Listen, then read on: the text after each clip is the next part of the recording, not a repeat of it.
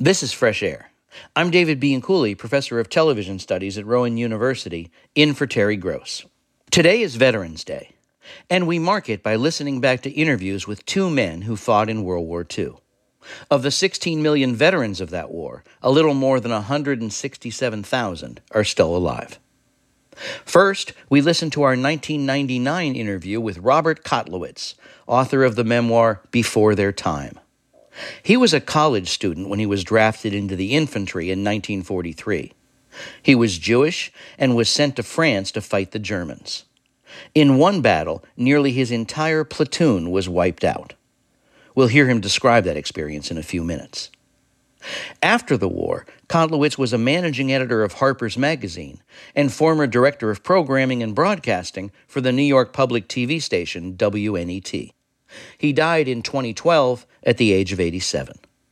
When he spoke with Terry Gross, he told her that after basic training, he was sent with the 26th Division to the French countryside. I was sent to the Alsatian countryside because I had been what was called an ASTP infantryman. In the summer of 1943, about 175,000 18 year olds were drafted out of college and given basic training primarily at, at infantry centers like Fort Benning, where I had been sent. And after 13 weeks of basic training, I was sent off to uh, the University of Maine in Orono to study engineering, along with a thousand other 18 year olds. And within two months, that program folded. And lo and behold, the Army had 175,000 infantry trained 18 year olds to fill in divisions that were below strength. We went to the 26th Infantry Division, which was the New England National Guard, and then shipped to Europe in August of 1944, about eight weeks or so after D Day. And what was your mission in the countryside? The mission in the countryside was to simply rest, bivouac, until the new Ninth Army was formed, of which we were to be a corps division, along with other divisions that were arriving and bivouacking exactly as we were. And we were there for three weeks or so, and suddenly the orders were changed. And we joined the Third Army in Alsace Lorraine, which was General Patton's army. Uh, and the Third Army had broken out of Normandy it was primarily an armored division group. And those armored divisions had run out of fuel and food and we're now stuck in foxholes in Alsace. So they shipped us out. We relieved the 4th Armored Division, moved into their foxholes, and there we were. Um, I want you to describe what it was like for you to be fairly new in the war and living in a foxhole. Well, the first thing was that it was very scary. I mean, it was not the first time I had lived in a foxhole. Training in the States tended to be as realistic as possible. So the physical aspect of living in a foxhole and dealing with the daily filth, uh, the ordinariness of it, I was familiar with. What was new, of course, and what was threatening was that we were facing German troops across a no man's land that was perhaps uh, 200 yards wide, if that. It was a very static period in the war, not unlike World War I. And um, the tension that built up by just staying in a foxhole and unable to get out unless you were called for night patrol or were sent back for um, food and ammunition uh, to replenish what you didn't have that tension was really awful. And as a kid, I was really very scared. You describe how the Germans would taunt you through a megaphone. So, what were some of the things they would say? Well, they would first tell us that uh, Franklin Roosevelt was a Chew, as they called it, C H E W and they would tell us that New York had been flattened by German bombers and Seattle wiped out by Japanese bombers, and that the Statue of Liberty had been sunk, and you know th- things like that, things that you knew immediately were hilariously false, and uh, that had no effect on on us at all. How were you given orders to get out of your foxholes and attack the Germans who were about 200 feet away? Well, you, you receive orders always at night. So whoever is carrying the orders, usually the squad leader, can reach each of the foxholes in which his men are um, occupying. And he tries to do it before dawn, before there's any light at all, so he won't be caught out by German snipers and riflemen. And so he can get back to his own foxhole in time to lead whatever has to happen in the morning. And what did you think of the orders? Well, I knew there were going to be orders like that at some point. I mean, we had been occupying foxholes facing a kind of series of small rises in which in which we knew the Germans were somehow hidden in their foxholes. And we knew that at some point we would have to try to take those rises because they they made a kind of thumb sticking out into of the lines. In other words, if you can imagine two straight lines facing each other, with the opposite line bulging towards our direction, that would have been those rises. And we knew that at some point we would have to try to take it because it was too much of a threat to us to have that sitting there. But when we actually did get the orders, I mean, my mind was not working rationally at all. I was just instantly paralyzed with fear. And by the time we gathered to make the move out, I was going through the motions in a kind of automatic, robotic way, you know, depending upon my training, trying to stay alert to what the situation was, and hoping not to get killed. What happened in the first few seconds when you and the rest of your troop got out of your foxholes? What happened was that we formed a diamond formation. That's literally what it was. The, the shape of it is a diamond. It was the whole platoon. And uh, the leader of um, the platoon, Francis Gallagher, moved out very quickly to the head of it. And we, start, we started across that no man's land. It was still dark. And at the first break of light, we were moving up those rises, and the head of the diamond was already at the top and almost over when the Germans had us with machine guns. They took us with a sweep of machine guns and uh, mortar fire, and then uh, rifle fire and grenades. And our uh, platoon lieutenant, Francis Gallagher, was shot within 10 seconds of our ascent of those rises. He was shot through the neck. Probably the carotid, both carotid arteries were destroyed at the same time, and he was gone. Uh, the rest of us fell instantly at the uh, against this assault of so many weapons, and I don't know how many died in the first assault or how many died in the second assault, but the assaults went on for the entire day. And by six o'clock, this was six in the morning, by six in the evening, there were only three of us left alive. Two were wounded, one was unwounded, and I was the unwounded one. And I think our survival was based on some kind of luck dealing with the geography of those rises because we made a small cluster of our own. We were a, a BAR team. My, the man I, I uh, shared the foxhole with, and my closest buddy were the BAR team, the Browning automatic rifle, and somehow we were missed. They were shot, they were wounded, but I was not. So and I don't know why, except that I did not move, and I don't even think I breathed for the entire time. How many men were killed? I never really got the figures straight, but I would guess it is 37 or 38, maybe even as many as 40. You survived by playing dead for about 12 hours. Um, the Germans were walking around with guns, picking off pe- people who appeared to be alive but wounded. They, um, how did you play dead for that long? Well, I just want to say that they were not walking around. We never saw the Germans. They stayed in their foxholes, if that's what they were occupying. Uh-huh.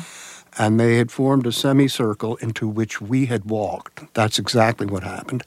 And they surrounded us on three sides. They did not have to appear, they just had us perfectly. And I survived by just, I began to count very, very slowly in order to get my breath slowed down so that I would not be breathing in a normal way. And that's what I did for several hours. And I lay there for 12 hours without moving.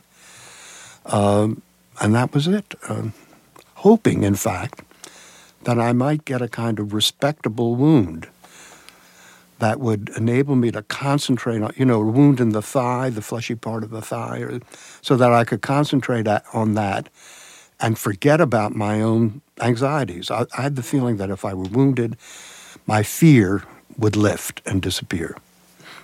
I would have, I would have gotten it.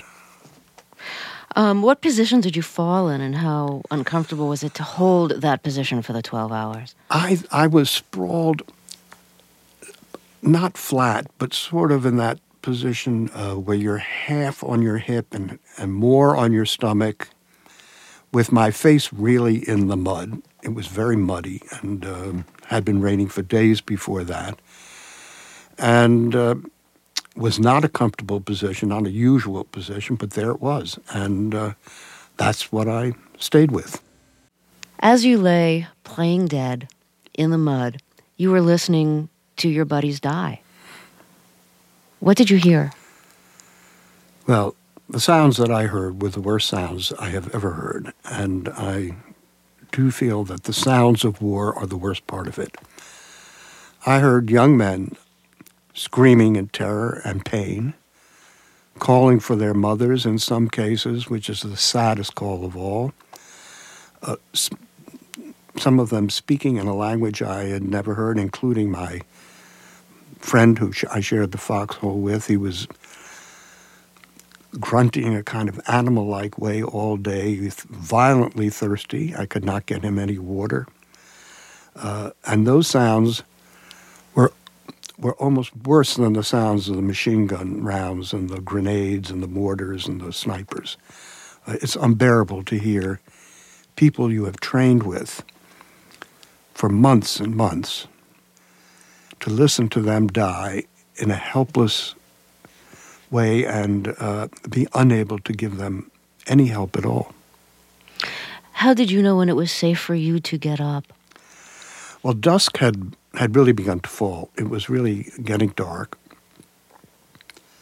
and uh, and it quieted down. It really got quieted, and, and for all, and I thought maybe the Germans had pulled back, having won the day. I mean, no question of that. Not that I thought of it that way, but there was no reason for them to stay anymore. And I heard English being spoken, and I listened and listened, and I realized that there were I think, three medics scouring that rise where we were, looking for survivors so they could take them back to uh, company headquarters and from there to the division hospital. And so I spoke up. I just said, uh, I forget what I said. What was the first scene you saw when you picked your head up out of the mud? It was um, a kind of litter of bodies, most of which I knew were dead, and three upright young Americans wearing Red Cross armbands, carrying two stretchers among them. You must have had such conflicting emotions when when you emerged the, the exhilaration of having survived and the agony of having lost just about everyone who you well, trained I with. was in I was in terrible shock. Um, although part of me was functioning in a very clear way. I mean, I could I saw everything that I saw, heard everything that I heard, and processed it the way I normally did. But my system was in terrible shock. Uh, I no longer was afraid. I, when I stood up and spoke to the medic, and I was no longer afraid. I mean, it was about 500 yards to company headquarters, and we made the. I made that move feeling just well, exalted is not the word, but it's not far from it. I, I think I was running on the last of my adrenaline and that it was getting me to the end, and that when I got to company headquarters, it sort of vanished again, and I began to shake, and tremble, and all the things that you do when you're in shock. and that's how I felt when I got out of there. You were very angry with your commander. Uh, why? Well, I had the feeling that clearly those orders, I don't know where the orders came from, whether they came from uh, battalion headquarters, regiment, or division, I don't know. But they had not been thought through, and um, the timing was off, and our company commander was not part of the action. He was 500 yards behind us. We had no help all day. There was no artillery, no no artillery fire, no troops sent out to help us. Um, so of course I was enraged, and um, and I saw him too. Where'd you see him? He was in his company tent, talking on the phone with the uh, company master sergeant in the tent, a major I had never seen before, standing there, sort of beating his thigh with a stick, his own thigh. Uh, and there were company commanders from two adjoining companies there. They were probably discussing a counterattack, and two MPs.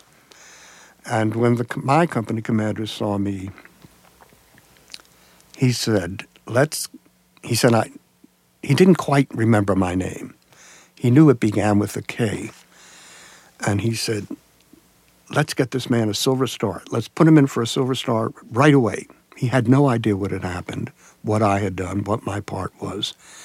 But I could see that he was hysterical. And it was not the first time I had seen him like that. His, tendency was to, when he lost control of a situation, when it slipped out of his hands, he got hysterical. And he was hysterical, and I was not far from it myself. And we had, he made, did this monologue about the afternoon, and I knew, I mean, it was just awful to hear it and to see him. And I just said, Get me out of here. And I left the tent. And um, one of the medics was going back with the stretcher to the uh, divisional hospital.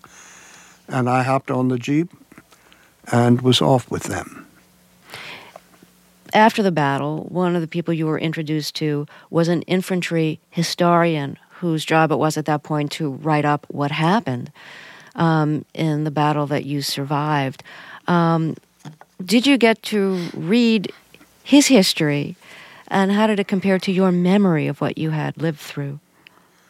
Well, his history, as I found it, was uh, an entry of about three lines in the uh, 26th Infantry Division history of the war and it was not specific in any way. In fact, you couldn't tell whether anything had really happened or not. Um, so it was useless, absolutely useless to me. Did you find other references to other references to that battle in other history books? I found one in the U.S. Army Alsace-Lorraine history, which was a line suggesting there was an action, which was even more meager. And then I found an entry in the 4th Infantry Division of the 26th Division, which acknowledged that something had happened and that it was important to the division because it marked such a serious loss. Uh, I later uh, met with a uh, German historian who was a member of the uh, German army in uh, Berlin, and he found for me an entry in one of their war report, daily war reports, which matched the experience in terms of the location and date, which in six lines said that the Panzer Division was attacked by Americans at six in the morning, and by six in the evening, they had been totally destroyed. Uh, and after this lieutenant had translated this for me, he turned to me deadpan and said, It misses the reality, doesn't it? After being one of three men of your platoon to survive this German attack, and the only member of the platoon to survive unwounded, you were sent to an army psychiatrist. Did you feel you wanted or needed one at that point? Actually, I had no idea because psychiatry or whatever the words were were such a new concept for me at that time. I knew I wanted to talk to somebody in some serious way, to somebody who would get it, who would understand what I was talking about and what I was saying. If it were with a psychiatrist, that was fine with me. Uh, and I certainly had a chance to talk. I mean, I had a chance to tell that story endless numbers of time. I was given sodium pentothal, which was known in those days as a truth serum, um, which enabled me to tell the story again in exactly the same way, but at least they, you know, shot me with their newest medicine. And it was a help to talk to, to a stranger like that. It really was a help. Why was it helpful to talk to a stranger? It was somebody who had no investment in the engagement and only cared about me at that particular time. Robert Kotlowitz speaking to Terry Gross in 1999. We'll continue their conversation after a break, and we'll also hear from another World War II vet, Robert Williams, who served with the now famous Tuskegee Airmen. And our film critic Justin Chang reviews Black Panther Wakanda Forever. I'm David Bianculli, and this is Fresh Air. We're paying tribute to veterans today. Let's get back to Terry's 1999 interview with Robert Kotlowitz, who was a college student when he was drafted into the Army in 1943 and sent to the French countryside to fight the Germans. His memoir about his experiences in the infantry is called Before Their Time. Reading your book made me think a little bit of the fact that it must be, in a way, a little bit perilous to be a very introspective man in a war and in a foxhole.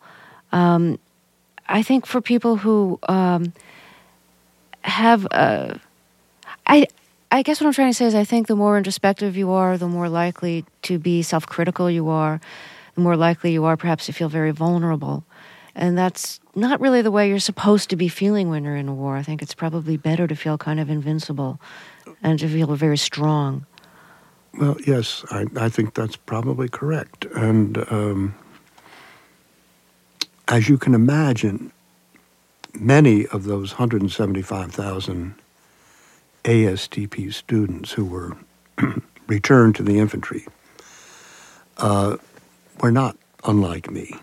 And um, all my real friends in the Army came from that group, and we shared many emotions, including the sensitivity to fear, the introspection that led us to question our own behavior all the time, uh, the inability to get out of ourselves and, and just do what had to be done the way some men seem to me clearly able to do. No, I think you're absolutely right. Now, you're Jewish. You were fighting in the French countryside against the Germans. Your dog tags had an H for Hebrew on it, and you write in your memoir about how you'd lie in your foxhole and wonder, well, should, should I maybe take these dog tags off? Say I get captured by the Germans, and it says right here, I'm Jewish.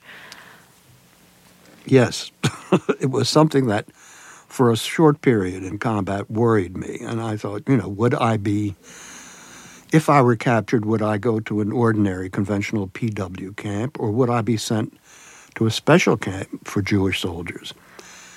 And I finally decided my dog tags were the only thing that really identified me. They, you know, and that I would wear them the way everybody else was wearing them.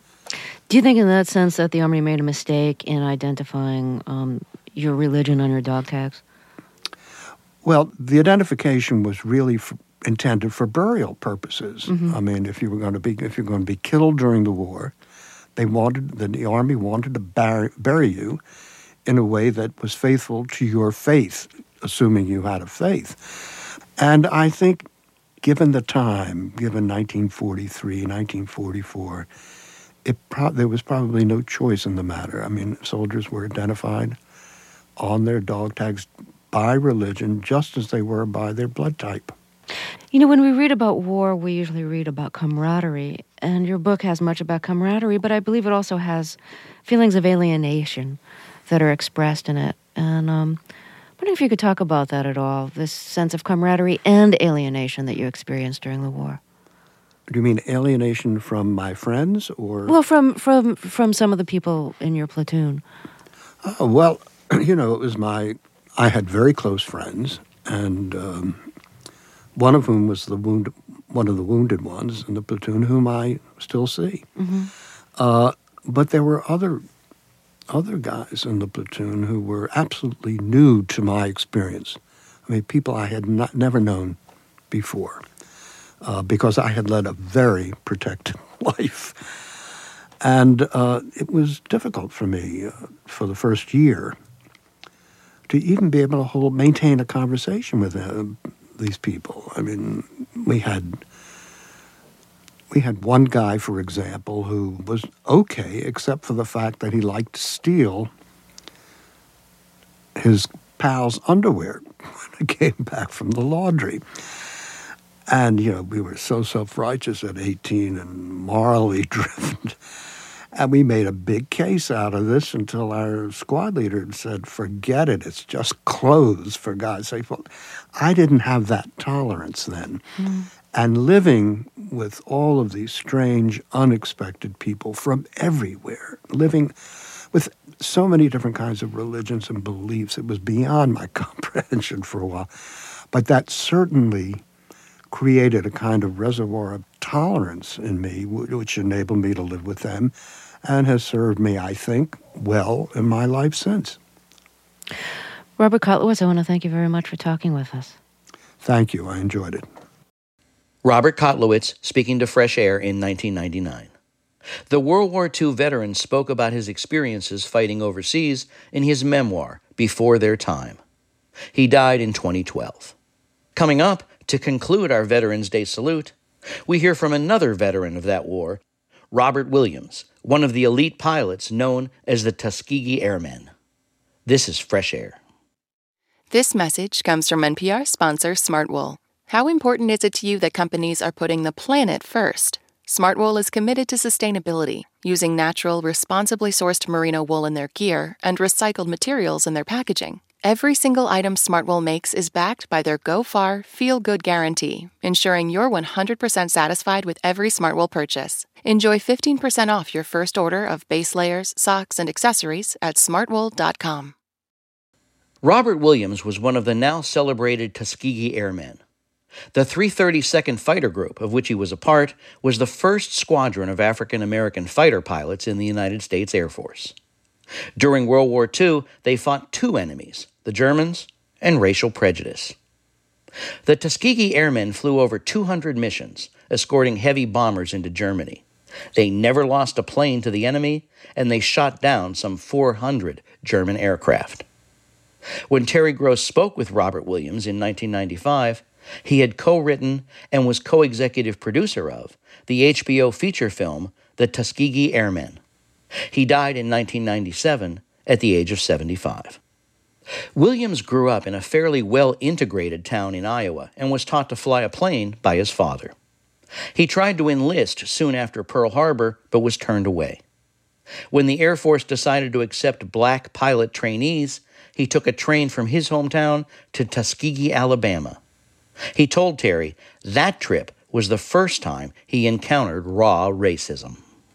When I got to Evansville, Indiana, that was uh, the line of demarcation between sanity and insanity, better known as the Mason Dixon line once you crossed that line, there was no more integrating uh, of, the, of, the, races. So they forced me and every other black person who was on that integrated train to get off and get in the Jim Crow car, which was closer to the engine, and the uh, smoke and soot from the engine would um, make the seats dirty and a very unpleasant ride. And uh, um, so that was the Jim Crow car. And as I got off and the other blacks, we saw them usher in this contingent of German prisoners of war into the same car that we were forced to get out of. In other words, the enemy, our, our national enemy, was more welcome in that car and with others more welcome than we were. And that was still quite a smack in the face.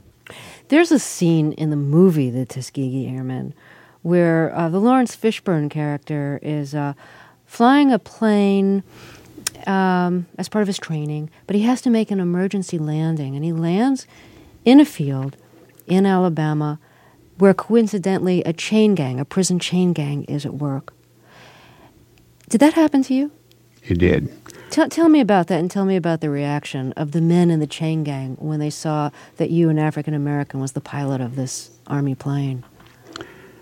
We. Uh, I, I, should mention that, that these were African American convicts in the That's true. That's very true. We were on a navigational, our final navigational uh, exercise. Uh, these uh, chain gang people had probably seen white pilots many, many times land and, uh, and take off from that field. But uh, uh, as we landed, we removed our goggles and our oxygen mask, which revealed our brown faces. And as we taxied back to takeoff position, one of the young black fellows looked up and saw my black face, and he screamed as though he had seen God. He said, My God, these colored boys and the others looked up and they screamed too. And it was uh, the most heartrending thing I've ever experienced in my life. We had to, we had to wait a few moments before we took off to clear the tears from our eyes. It was so impactful. It was not unlike the feeling we all had about Joe Louis when he would win a fight.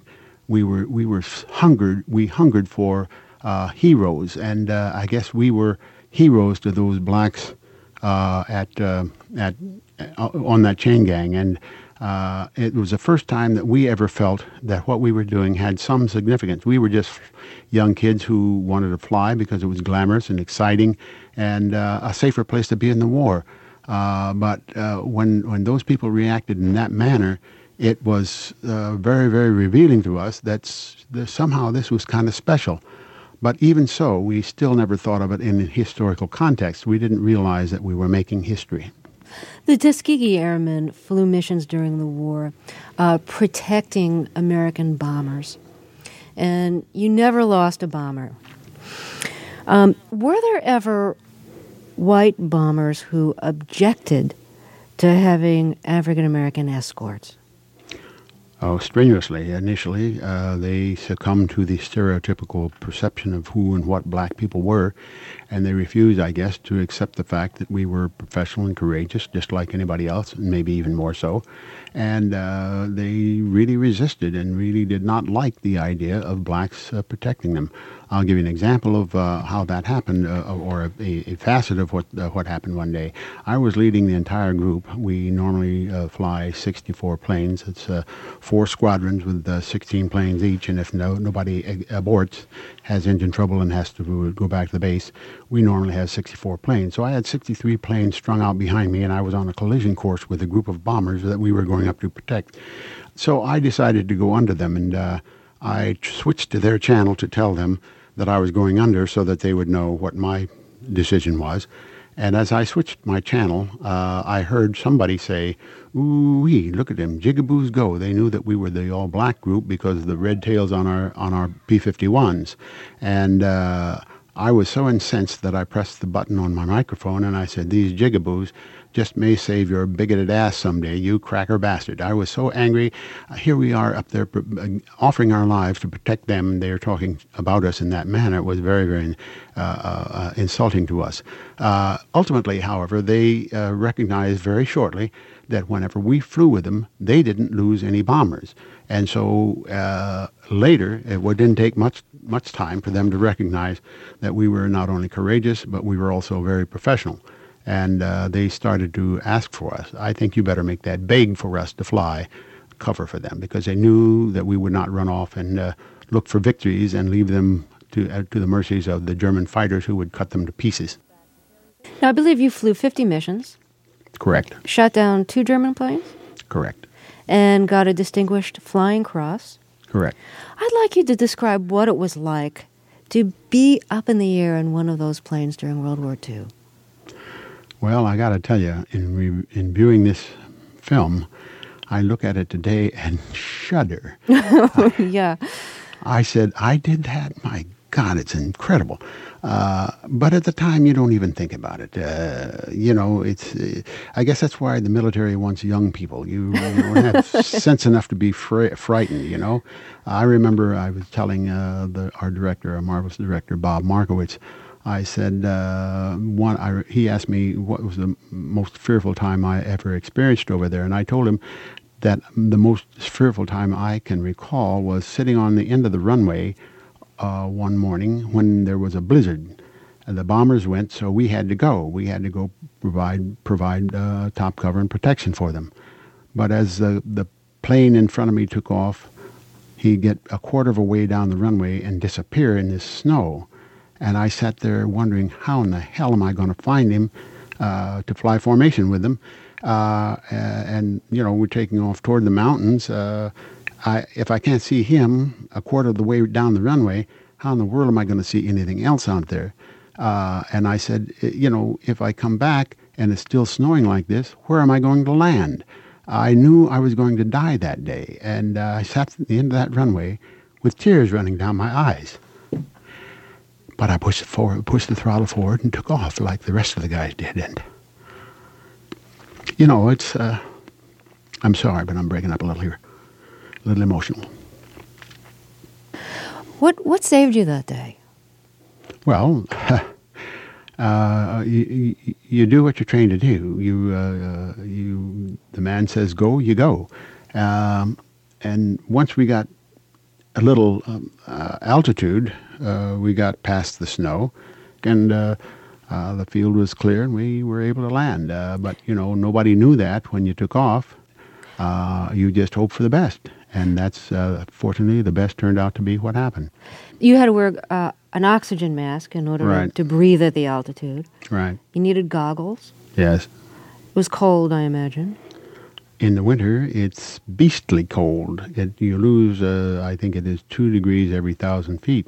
So if it's uh, zero when you leave uh, the ground, or if it's, yeah, let's say for practical purposes, it's zero when you leave the ground. Every thousand feet you gain in altitude, you lose two two degrees of uh, of of, uh, of temperature.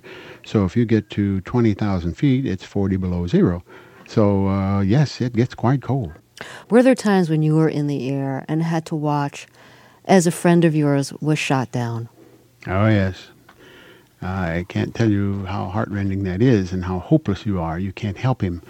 Uh, you know he's hit and you know he's going to die. And uh, he's if he's a close friend, it just tears your heart out. Uh, I've seen people who were uh, in bombers that uh, were uh, a, a, a bullet or, or, one of those heavy shells, 88 millimeter shells, would hit the wing of a, of a bomber, for instance, and it would crumble like a, a wounded goose and tumble out of the sky like a wounded goose, cartwheeling and, and twisting in all kinds of manner. And you know full well that there's no way that anybody in that plane is going to get out because it's it's uh, twisting so violently and you know that everyone in there is going to die. I don't know how many people committed, uh, were uh, comprised a crew, but you know whoever, however many there are, 10 or 5, 10, 12, whatever there is, they're all dead. And you just feel so helpless. You can't help those people at all. And, uh, and that tears your heart out, and you don't even know them, so it, uh, it's uh, uh, magnified many times when it is someone you knew and loved. When you got home from the war, did you feel that your accomplishments, flying planes, was recognized? No, I don't. I uh, recognized by the black press and the black public, but we still uh, did not get any credit from the from the white press and from the military. Uh, however, ultimately, the uh, President Harry, Harry, Truman, bless his soul, uh, when he uh, signed the executive order integrating all of the military, he made the observation that he did so because of the outstanding and courageous work of the 332nd Fighter Group. Colin Powell, who is, uh, was a top general in the uh, military, made the observation that his promotion uh, and ascendancy to the status that he was in was accelerated by the outstanding work of the 332nd Fighter Group. The astronauts, astronauts, the black astronauts, make that make that same observation many, many times. So now we are more or less getting the recognition that we thought we had earned years ago and was denied to us years ago. I want to thank you very much for talking with us. I thank you for your interest in the project and in the picture, and thank you so much for your time. Robert Williams speaking to Terry Gross in 1995. He co wrote the HBO movie The Tuskegee Airmen, based in part on his exploits serving as a pilot in that celebrated unit during World War II. He died in 1997 at age 75. After a break, film critic Justin Chang reviews the Black Panther sequel, Wakanda Forever. This is Fresh Air. After the actor Chadwick Boseman died in 2020, Many wondered how the sequel to his smash hit Black Panther would handle the loss of its star. Now, two years later, Black Panther Wakanda Forever is opening everywhere in theaters. Our film critic, Justin Chang, says it pays moving tribute to the late Boseman and his character, T'Challa. Here is Justin's review. Given how flippantly the Marvel movies have treated death over the years, this is a franchise that famously killed off and then resurrected half its cast.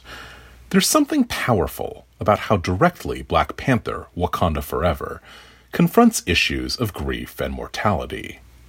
In the very first scene, we learn that T'Challa, ruler of the African kingdom of Wakanda, has died of a mysterious illness. It's devastating news, but not a shock for those of us watching. We knew this was coming ever since it was announced, sometime after Chadwick Boseman's death, that T'Challa, the Black Panther himself, would be laid to rest as well. And so Wakanda Forever is both an entertainment and an elegy, in which on and off screen tragedies merge. It's a moving effort, and sometimes an unwieldy one. But I left admiring the director Ryan Coogler's decision to acknowledge the reality of loss and honor Boseman's memory as respectfully as possible. After all, what made the first Black Panther movie so great was its engagement with the real world. Coogler may have given us a wondrous utopian vision in Wakanda, an isolated, technologically advanced nation that had never been conquered. But he also delved into tough questions about African and African American identity, and placed Wakanda in conversation with the larger struggle for racial justice. As the new movie opens, Wakanda is grappling with the consequences of its recent decision to join the international community. Still reeling from T'Challa's death, the kingdom has come under attack by other countries that covet its supply of the all powerful metal known as vibranium. But the gravest threat comes from elsewhere a secret Atlantis like underwater city called Talokan, which, as it turns out, also runs on vibranium.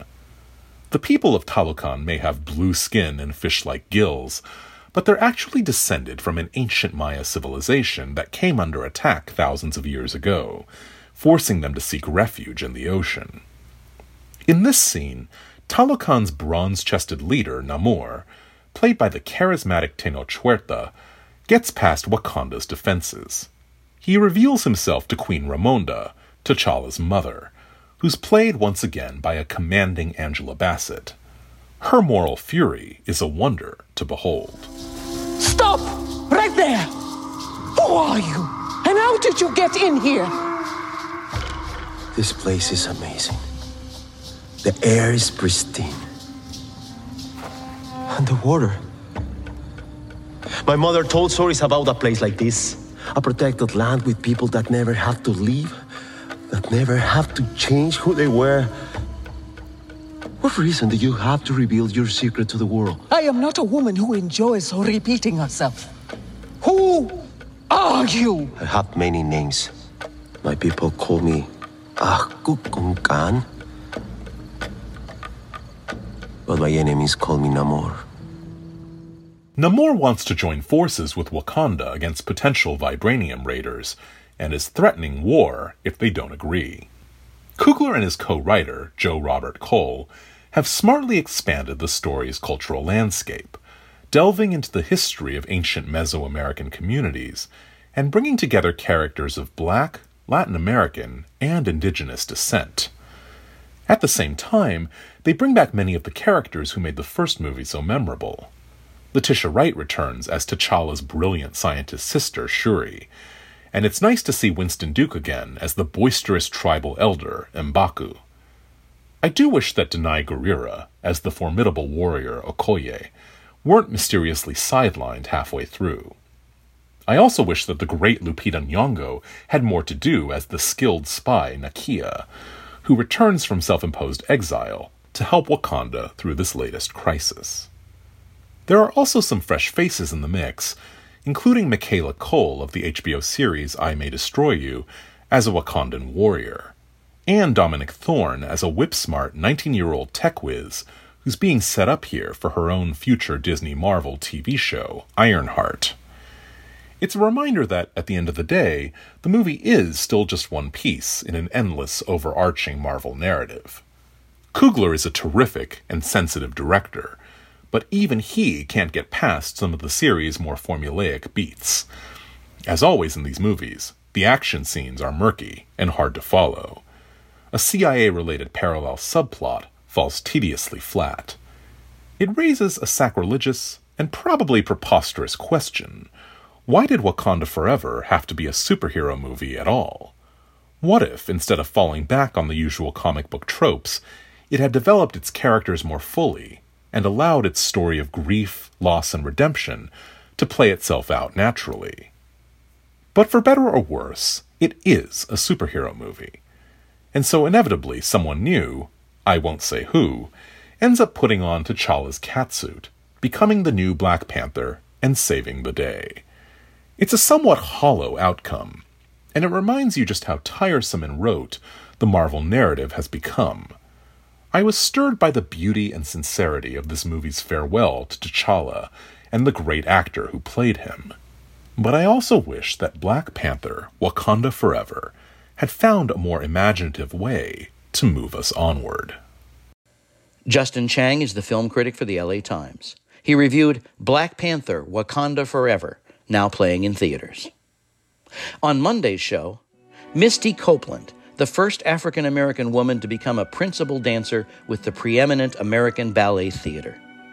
She became a ballet star even though her skin color and body didn't conform to what ballerinas were supposed to look like. She has a new memoir called The Wind at My Back. I hope you can join us. Fresh Air's executive producer is Danny Miller. Our technical director and engineer is Audrey Bentham, with additional engineering support by Joyce Lieberman, Julian Hertzfeld, and Al Banks. Our interviews and reviews are produced and edited by Amy Salet, Phyllis Myers, Sam Brigger, Lauren Krenzel, Heidi Saman, Teresa Madden, Anne Marie Baldonado, Thea Challoner, Seth Kelly, and Susan Nyakundi. Our digital media producer is Molly Seavy Nesper. For Terry Gross, I'm David Bianculli.